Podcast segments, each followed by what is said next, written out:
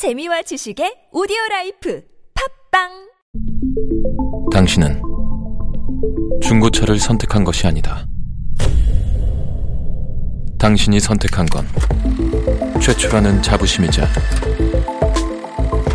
경기 없이 누리는 편리함이며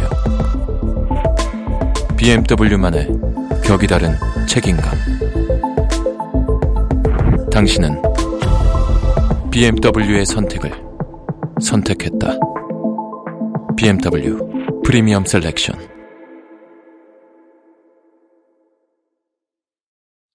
동안이냐 노안이냐를 결정짓는 것? 머리숱? 대한민국 대표 탈모 전문 기업은 회원 수 13만의 탈모닷컴? 탈모닷컴에서 직접 개발한 프로페셔널 탈모 방지 샴푸는 아, TS 샴푸.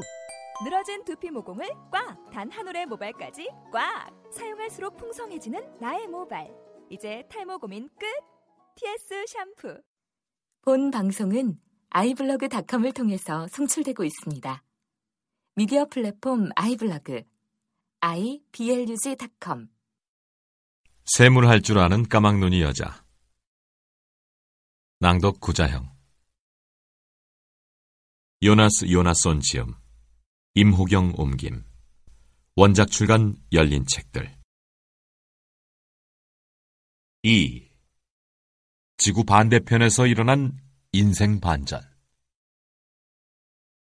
열다섯 번째 생일 다음 날에 차에 치인 논백호는 죽지 않았다. 이제 그녀의 상황은 더 좋아지든지 더 나빠지든지 둘 중 하나였다. 어쨌든 변화가 기다리고 있었다.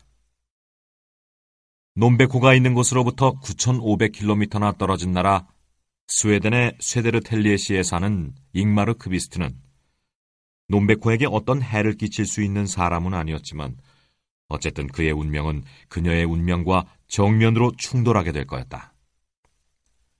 잉마르가 실성한 시기를 정확히 짚어내는 것은 쉽지 않은 일이니 이는 점진적인 과정이었기 때문이다.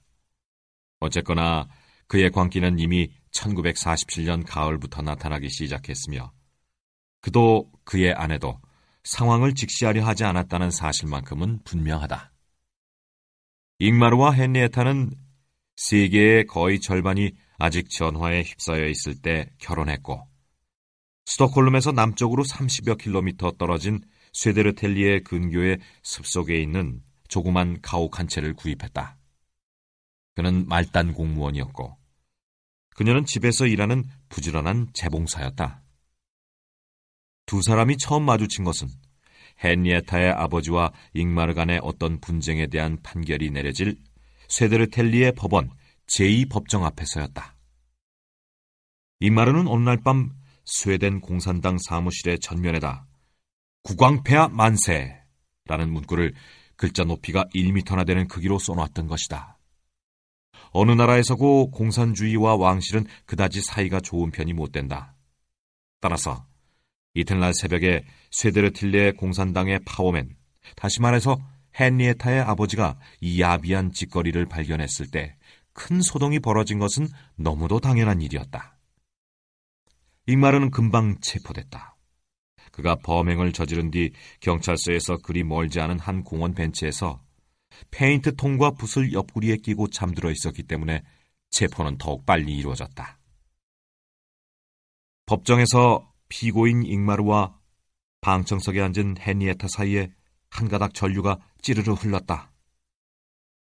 이것은 부분적으로는 그녀가 금단의 과일에 이끌린 이유도 있지만 무엇보다도 그녀가 느끼기에 잉마르는 너무나도 생명력이 넘치는 사람이었기 때문이다. 자신과 공산주의자들이 최소한 이 쇠데르텔리에서만이라도 득세할 수 있기 위해 모든 것이 개판으로 돌아가기만을 눈이 퀭해지도록 기다리고 있는 아버지와는 대조적으로 말이다.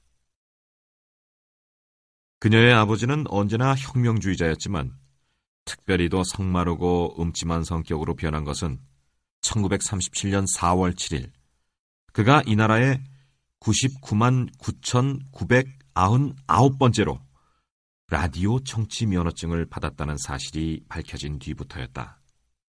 다음 날 세데르텔리에로부터 330km 떨어진 후딕스발의 한 양복쟁이가 100만 번째 라디오 청취 면허증 소지자의 명예를 안았다. 이 덕분에 그는 전국적인 유명 인사가 됐을 뿐만 아니라 라디오에도 나왔다. 시가 600크로나짜리 기념 은배까지 받았던 것이다. 헨리에타의 아버지가 얻은 것이라곤 줄줄 눈물을 흘릴 눈알 두 쪽뿐인데 말이다.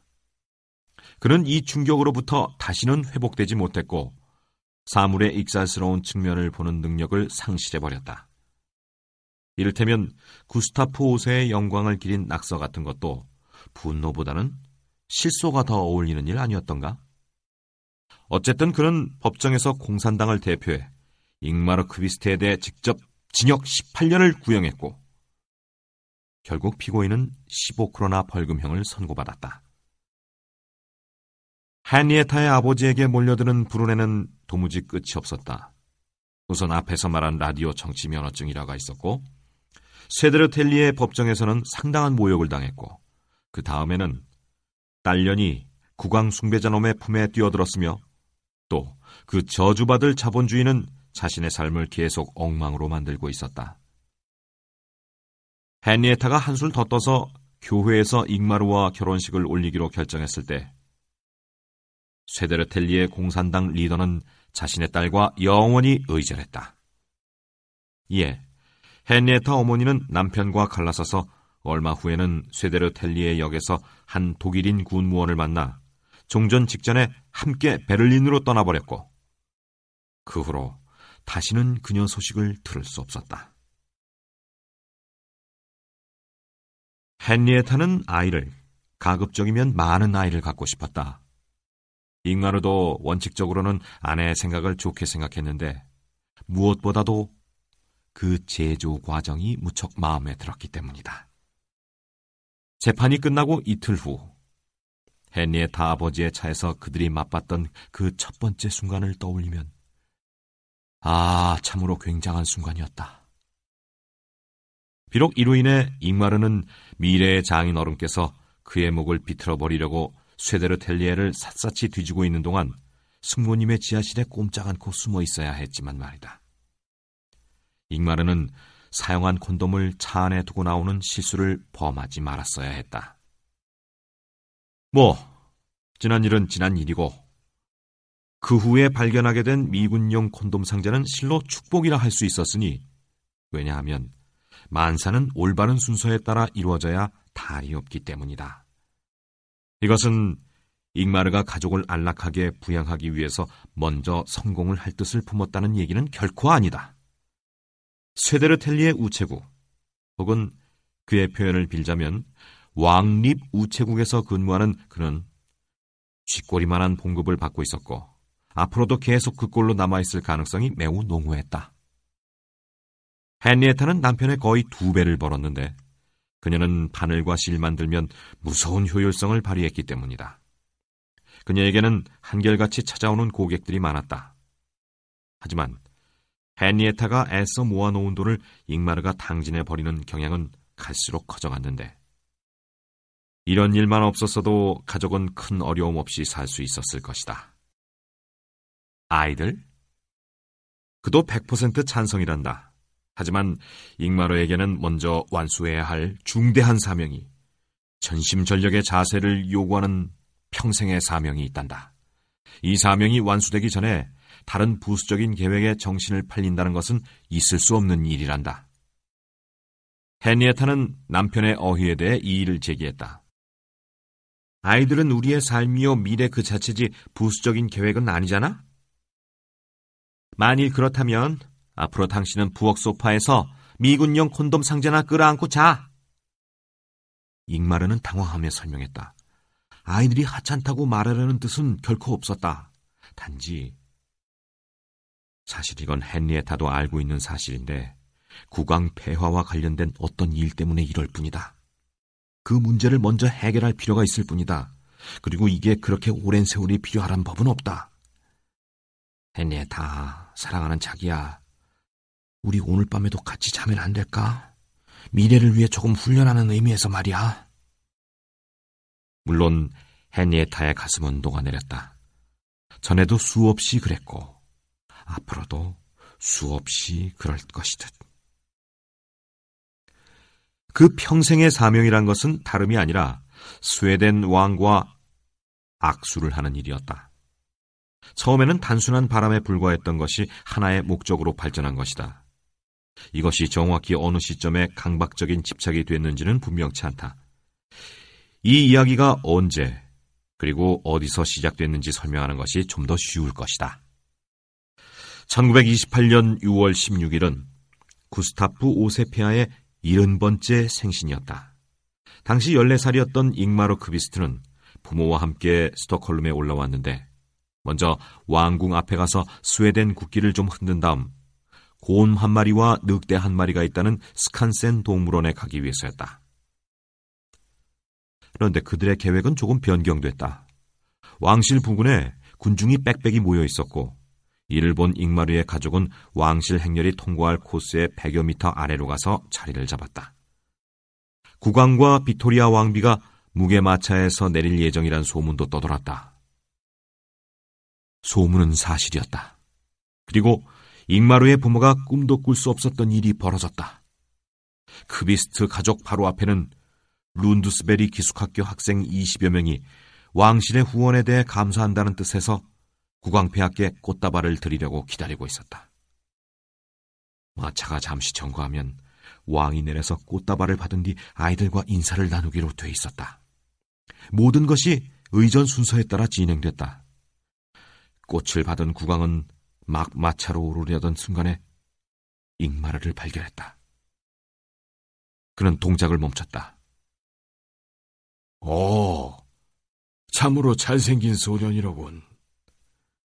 이렇게 말한 그는 두 걸음을 나아가서는 소년의 머리칼을 가볍게 헝클어 주었다. 자, 잠깐. 자, 이거.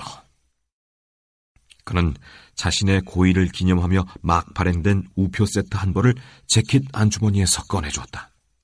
그는 어린 잉마르에게 우표를 내밀면서 미소와 함께 이렇게 덧붙였다.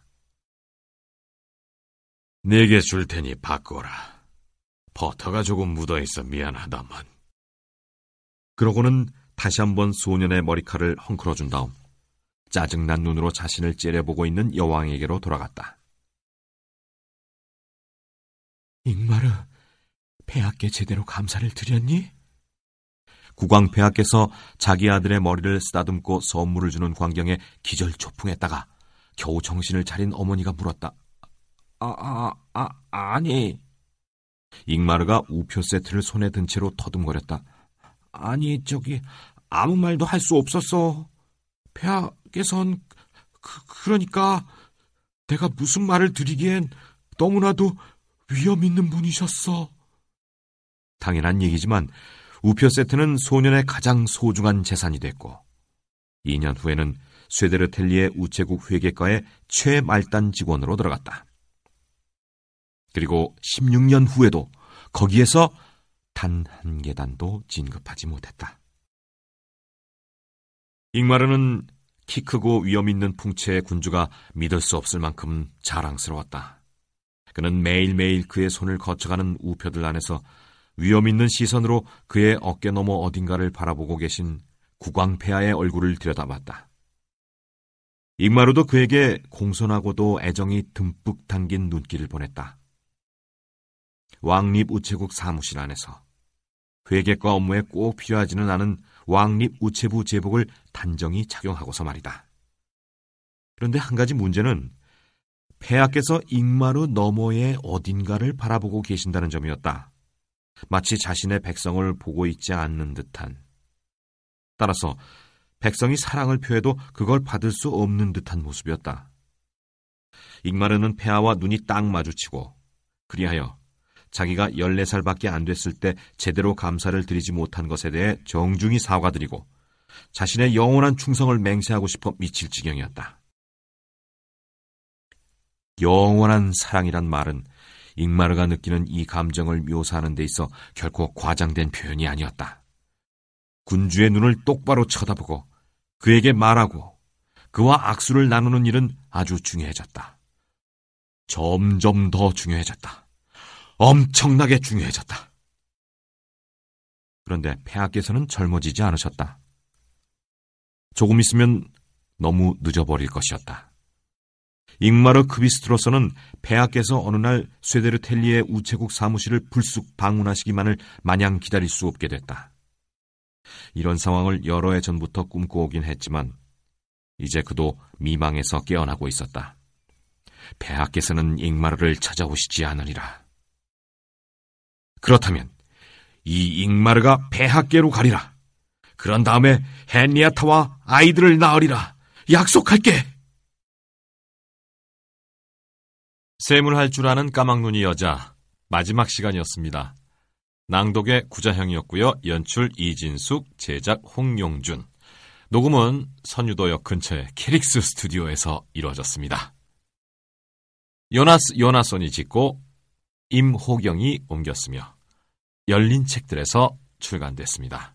감사합니다. 더 좋은 책으로, 더 좋은 낭독으로 다음 시간에 찾아뵙겠습니다. 함께 해주셔서 고맙습니다.